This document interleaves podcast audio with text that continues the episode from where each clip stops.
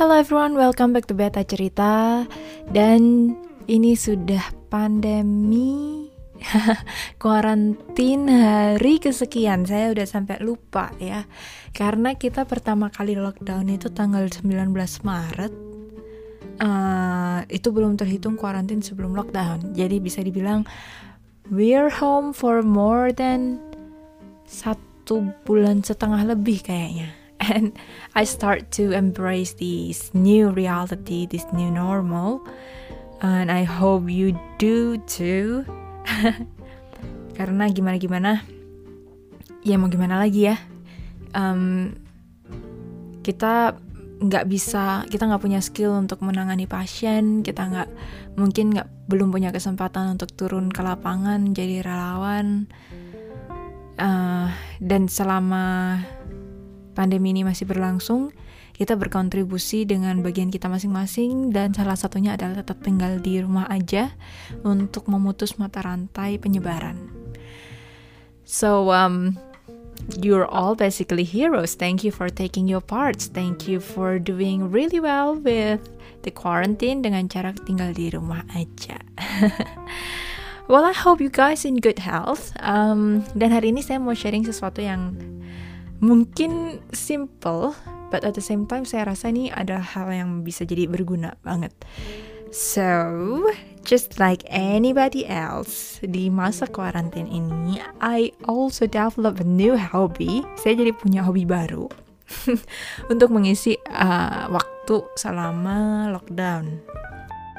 Dan itu kenapa? Sebenarnya saya bikin judul di sini um, jangan remehkan kekuatan mandi, makan, dan sisiran gitu. Kenapa sih harus mandi, makan, dan sisiran? You know, rutinitas kita berubah. Yang mungkin selama ini kita bangun pagi, udah langsung kayak siap-siap mandi, siap-siap kerja, atau siap-siap kuliah, nyiapin sarapan, dan lain sebagainya. Pergi ke kantor, ke tempat kuliah, tempat sekolah. Yang mungkin kalau yang jaraknya jauh dari rumah, butuh commute satu jam, satu setengah jam and suddenly everything is gone. Suddenly rutinitas itu nggak ada dan dan berubah semua. Bayangin yang selama ini kita bisa ketemu teman uh, kalau bosan bisa hang out sekarang nggak bisa. Dan akhirnya sedikit banyak berpengaruh pada bagaimana kita lead our day tiap hari. Um, kalau dulu kayak punya ngerasa punya kewajiban bangun langsung siap-siap langsung ber, bebersih diri sekarang kayak nggak ada kewajiban gitu loh. Karena semuanya jadi online kuliah pun jadi online sekolah jadi online kerja jadi online. Mau kamu nggak mandi ya? Asalkan rapi gitu nggak kelihatan gitu kan. Nggak ada tekanannya itu jadi beda gitu loh. Um, mungkin udah banyak banget orang yang bikin podcast atau bikin I don't know talks yang bilang uh, dijaga rutinitas sehari harinya Well, I cannot agree more karena manusia itu ya secara uh, psikologis memang butuh pola yang teratur. Jadi memang itu hal yang penting banget. Kita nggak bisa hanya karena kita ada di rumah terus, uh, terus kita ngeremehin fungsi-fungsi basic sebenarnya dalam kehidupan sehari-hari. You know what? Mandi, makan, tidur, sisiran. Well sisiran is just an additional that I put there. Um, itu punya peran yang jauh lebih penting dari kelihatannya. Kalian pernah ketemu sama konselor atau ketemu sama psikolog? Fungsi-fungsi inilah yang mereka lihat pertama kali ketika kedatangan klien yang mengeluhkan sesuatu. Um, dilihat seberapa ini berpengaruh pada kehidupan sehari-harinya makannya gimana? Masih oke okay nggak? Skip meals nggak? Kayak meninggalin makan nggak? Tidur gimana? Masih baik-baik aja. Mandi gimana? Masih rutin mandi atau enggak atau masih peduli sama hygiene dirinya sendiri atau enggak itu yang menjadi perhatian pertama uh, ketika ada indikasi keluhan tertentu. Nah di situasi pandemi seperti ini It is totally understandable kalau kita masih adjust dengan situasi yang baru ini. Hmm, karena kita semua ya sedang dalam mode survival. Kita udah berada di posisi sulit untuk mikirin hal yang ada di depan. Semuanya terasa enggak pasti, semuanya terasa kacau, ditambah lagi setiap hari kita dengerin berita negatif terus gitu ya. Ini kapan berakhirnya sih? Kita ngerasa nggak ada hal yang bisa membuat kita lega. Belum ada hal yang membuat kita lega dalam fase ini. Jadi sangat bisa dimengerti kalau teman-teman ada bahkan mungkin saya sendiri nih ya masih ada perasaan uh, cemas, takut, panik, bingung. It's totally human gitu loh. Itu sangat sangat sangat manusiawi. Um, but the next question is gimana kita bisa memelihara diri kita dengan baik di fase yang yang membingungkan ini gitu ya. Di episode lalu saya bersyukur saya bisa ngobrol bareng Kak psikolog Dimas. Uh, if you haven't listened to that, please feel free to jump back to the previous episode. Um, mungkin kalian bisa dapat banyak insights juga dari apa yang disampaikan oleh Mas Dimas. Anyway, Nah, ngomong basic function lagi nih ya. Kenapa kita harus tetap mandi, kita tetap harus makan, kita tetap harus sisiran? Karena sebenarnya manusia itu butuh keteraturan. Manusia itu butuh pola. Dan rutinitas-rutinitas kecil itu sebenarnya bisa sangat helpful uh, buat kita untuk getting buat kita bisa uh, apa ya, melewati hari demi hari dengan jiwa yang lebih clear karena um, kalau semuanya random terus tiap hari kita nggak punya pola apa yang akan kita kerjakan uh, situasi yang emang udah uncertain ini jadi merasa jadi terasa makin makin nggak pasti. Karena tubuh kita uh, jiwa kita itu sebenarnya merekam keteraturan dalam kehidupan kita udah situasi di luar sedang gak teratur seperti ini, di rumah kita juga tidak men sesuatu secara teratur, itu bisa berdampak kurang baik juga. So I really recommend that sekecil apa pun, gak harus yang it's not a productivity party. Semua orang sedang dalam mode survival, semua orang sedang dalam mode uh, gimana caranya tetap tetap hidup. Jadi nggak perlulah masang pressure yang nggak diperlukan sama diri kita saat ini. Sekecil apa pun, it's it matters. Kalau katanya salah satu youtuber saya lupa nih dari akunnya siapa dia bikin kayak uh, sketsa komedi gitu dia bilang, well di, di situasi pandemi itu waktu yang kamu habiskan sedang dalam keadaan tidak sakit itu adalah waktu yang tetap berharga. Jadi nggak perlu ngerasa bersalah bersalah banget atau kecewa banget kalau kamu um, mungkin tidak seproduktif biasanya dan jadi lebih uh, fokus pada kondisi ya yang membingungkan ini well you're not alone. Semua orang sedang merasakannya. Jadi kita sedang berada dalam fase kebingungan secara bersama-sama. Berjamaah men. Jadi nggak perlu ngerasa lemah atau ngerasa um, salah gitu ya.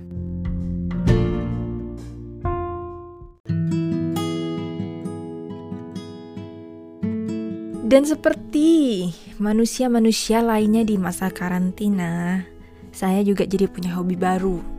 Selama mengisi waktu luang yang sebenarnya udah berasa nggak jadi luang lagi gitu loh. Karena bukan dari sibuk terus kita beristirahat tapi jadi lebih banyak istirahatnya daripada sibuknya. Um, lately saya lagi rajin nontonin seriesnya Mary Kondo. Ih Mary Kondo yang yang suka beberes itu loh awalnya saya nggak paham juga ya kenapa sih? Suka dia kayak happy banget gitu loh kalau ngadepin rumah yang berantakan yang messy banget itu dia malah happy gitu kan. Cuma setelah nonton beberapa episode saya jadi ngerti sebenarnya yang dia lakukan itu sangat filosofis banget. It's more than just like beres-beres dan nata-nata dan buang-buang gitu. Yang pertama saya sangat impress dengan cara Mary Kondo untuk untuk uh, menyapa rumah kliennya. Jadi setiap kali dia pertama kali dateng tuh ya ke rumah kliennya yang bakalan dibantuin ngeberesin rumah, Mary akan duduk di satu spot yang menurut dia terbaik di rumah itu dan dia uh, set herself into a meditative state untuk menyapa rumah tersebut. Waduh. well, ya menurut saya itu beautiful banget dan jujur seseorang dengan hati squishy saya nih, se Hello Kitty saya nih, I always cry in that part because I think that's really beautiful. Karena Mary tidak melihat rumah tersebut hanya sebagai sesuatu yang inanimate, hanya sebagai bangunan atau sesuatu yang bukan makhluk hidup. Mary mengajarkan bahwa rumah kita, kamar kita itu uh, something yang punya spirit, something yang punya soul, punya jiwa yang bisa disapa. Jadi dia duduk dan memperkenalkan dirinya dalam hati uh, di ruangan itu tempat dia berada. Saya ngebayangin ya yang dia lakuin itu kayak Hi, I'm here, I'm Mary, I'm here, saya sedang datang dan um, I hope you cooperate with me. Like, thank you for taking care of the family yang ada di rumah ini. And I found that really fascinating every time she does that. Itu menurutku keren banget. Karena apa? Karena gini, ngomong-ngomong rumah ya, um, satu-satunya rumah yang akan permanently kita tempati seumur hidup kita itu diri kita sendiri, badan kita sendiri, jiwa kita sendiri, ya nggak sih? Kita bisa pindah rumah, kita bisa pindah kosan, kita bisa pindah kota, bisa pindah negara, bisa pindah benua. Tapi kita nggak akan pernah pindah dari diri kita seumur hidup, ya kan? Dan saya rasa apa yang dilakukan Mary itu bisa banget kita lakukan ke diri kita sendiri.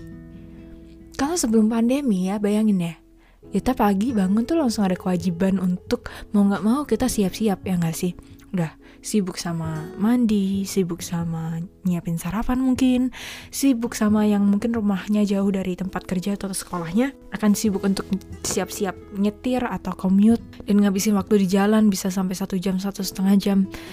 Kita udah kayak tenggelam aja sama rutinitas. We do things because because we have to do that. Tapi dalam situasi pandemi ini, ini adalah kesempatan yang bagus buat kita untuk step back. Karena hal-hal yang tadinya menyibukkan kita tuh udah eliminated saat ini. Dan benar-benar tinggal kita dan diri kita. Tinggal kita dan jiwa kita dan tubuh kita. Apalagi sekarang uh, kita sedang uh, jadi jarang ketemu sama orang lain gitu kan.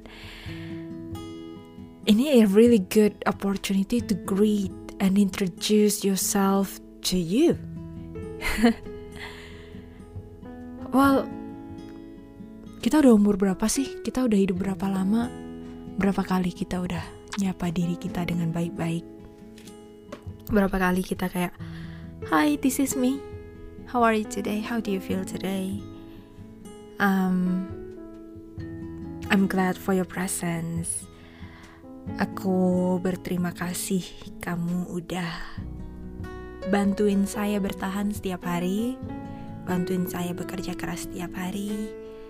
Um, I'm here for you and thank you for being here always for me. Pernah gak sih ngelakuin itu? Kayak jarang banget ya gak sih? Kalaupun udah pernah tuh dari sekian belas sekian puluh tahun umur kita berapa kali kita udah ngelakuinnya? I really want to try that and I think you should too. I think it's really beautiful. Itu yang pertama. Ya, itu bagian yang menurut aku paling indah di setiap episodenya Mary Kondo. If kamu nggak dapat bayangan, cari deh di YouTube uh, series dia, series si Mary Kondo ini dan cari episode, sorry, cari adegan di mana uh, dia sedang melakukan itu sama rumah-rumah kliennya. Terus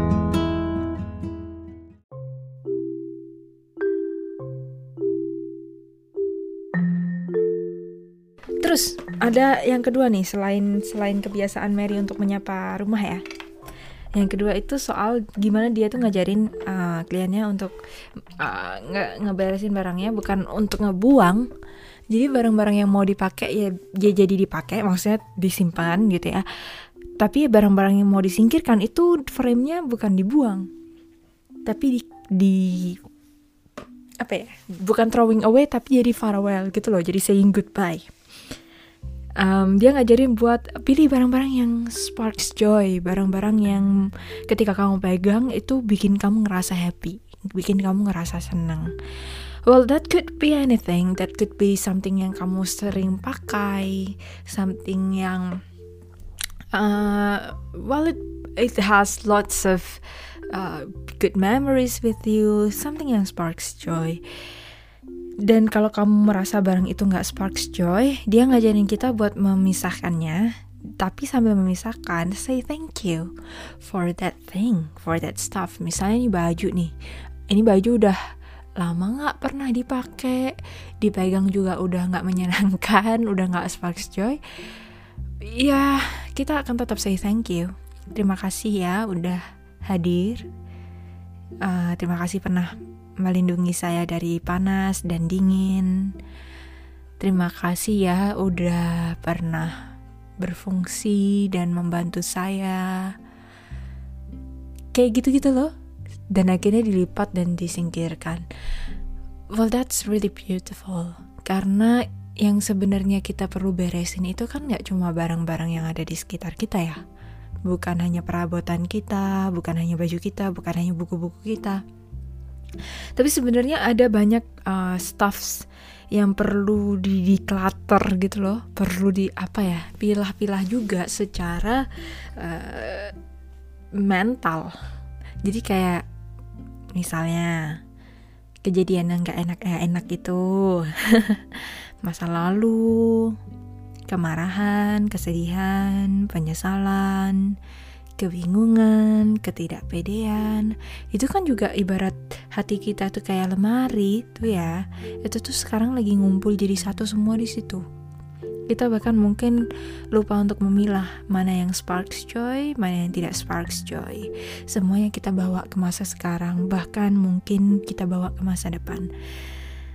Dan bahkan ada yang umurnya itu udah belasan tahun loh bersama kita udah puluhan tahun bersama kita. Dan kita nggak sadar bahwa hal itu ternyata mempengaruhi kita banget sampai sekarang. Menghambat kita untuk moving forward. Oleh karena itu um, I did try this one. So inspired by Mary Kondo I tried to talk to myself and my past and all my weaknesses jadi instead of meng, tidak menyukainya, I've learned to say thank you, even say goodbye to them. Ada hal yang ternyata itu berasal dari belasan tahun lalu, masih saya gembol ke mana-mana sampai sekarang, dan itu sering menjadi beban yang nggak kita sadari gitu loh dan akhirnya kita nggak benar-benar menikmati apa yang di depan mata kita sekarang. So I tried what Mary did and I tried to talk to them. I thank them. Saya berterima kasih karena mereka sudah pernah melindungi saya dalam artian misalnya kemarahan ya, memori kemarahan. Marah itu kalau dipendam kan nggak bagus ya. Ibarat hmm, apa ya, ibarat bom waktu tuh kita nggak tahu dia bakal meledak kapan. Intinya memendam emosi negatif itu will never bring good consequences. Dan ketika saya ingat memori marah, mungkin saya sebenarnya nggak suka kenapa sih dulu saya marah-marahnya segitu amat gitu ya. Saya nggak suka bagian diri saya yang sedang melakukan itu di masa lalu. But then I realized bahwa Mungkin marahnya saya waktu itu adalah perisai yang dibentuk oleh jiwa saya supaya saya nggak memendam perasaan negatif. Supaya saya bisa mengekspresikan apa yang saya rasakan dan akhirnya nggak menahan-nahan di dalam gitu loh nggak menahan-nahan di dalam hati dan malah jadi dendam mungkin dan malah jadi menyakiti diri sendiri ataupun orang lain So actually it had a purpose to protect me, untuk melindungi saya. Dan karena dia sudah menyelesaikan tugasnya untuk melindungi saya, saya perlu berterima kasih dong ya. So I thank it and I said how grateful I am to have that phase in my life. And I let go. I said goodbye. Karena sekarang saya merasa saya sudah siap untuk melindungi diri saya sendiri. Jadi saya akan mengambil mengambil alih tugas dia dan take over um, the control in my life. I did that with several things, beberapa pengalaman yang gak menyenangkan, and it did help me to realize that now it's just me and myself. It's just me against the world, and I'm ready to move forward. Gak lagi digandoli apa ya digandoli itu apa sih bahasa Indonesia-nya kayak dihambat gitu loh dihambat sama apa yang terjadi di belakang jadi sekarang saya ya tinggal saya tinggal saya dan perasaan saya saat ini dan harapan buat masa depan and it feels really liberating ini ngeras ini kerasa ngebebasin banget it took me years, even months to deal with it. And this pandemic is a fantastic time to do it. A really, really good time to do it. So I really recommend you to do that also to talk to yourself, talk to your past, talk to your regret, your anger, your confusion, your inconfidence. Apapun yang tadinya mungkin kerasa negatif, they have been your friends. They have been very helpful for you. They have been helping you to move forward even. Mungkin kalau nggak ada mereka, you're not here now. Mungkin kalau nggak ada mereka, you didn't know that you have other options. Mungkin kalau nggak ada perasaan-perasaan tersebut, you don't know how it feels like to be happy. And that's exactly why we need them. So it's time for us to say thank you for them. Thank you for um, what they did to our life. Thank you for serving us, and thank you for serving their purpose. Jadi kalau selama ini saya suka ngomong self love, self love, self love, kita sering dengerin atau baca buku tentang mencintai diri sendiri. This is actually the examination. This is adalah ujian yang benar-benar ujian buat kita buat mencintai diri kita sendiri, buat nunjukin ke diri kita how much we love it. So, I think that's about it for now. I really wish you guys um, good health peaceful mind and keep your spirit up during this difficult time. Semoga kita semua aman selalu, semoga kita semua sehat selalu, kita saling jaga, uh, kita saling ambil peran, um, disiplin. Karena kalau kita pengen ini semua berakhir dengan cepat, kita semua harus kompak, kita semua harus saling bekerja sama dalam menjalankan apa yang bisa kita jalankan. Well, termasuk diam di rumah dan focus on yourself. So, in case nobody had told you this today, I want to tell you that you are beautiful, you are precious, and you are loved. I'm Betari. See you next time.